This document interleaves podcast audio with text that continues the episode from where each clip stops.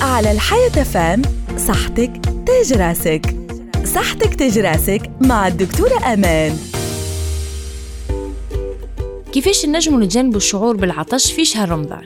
لازم نقلوا من استعمال الملح والتوابل ونتفاداو الماكلة المفوحة برشا وخاصة في وجبة السحور على خاطر الملح يمنع امتصاص الجسم للماء وبالتالي يولي الإنسان في فترة الصيام يحب يشرب برشا ماء. نجموا مثلا نعوضوا الملح في السلطة بالقارص اللي يعطي نكهة للماكلة وأنفع برشا.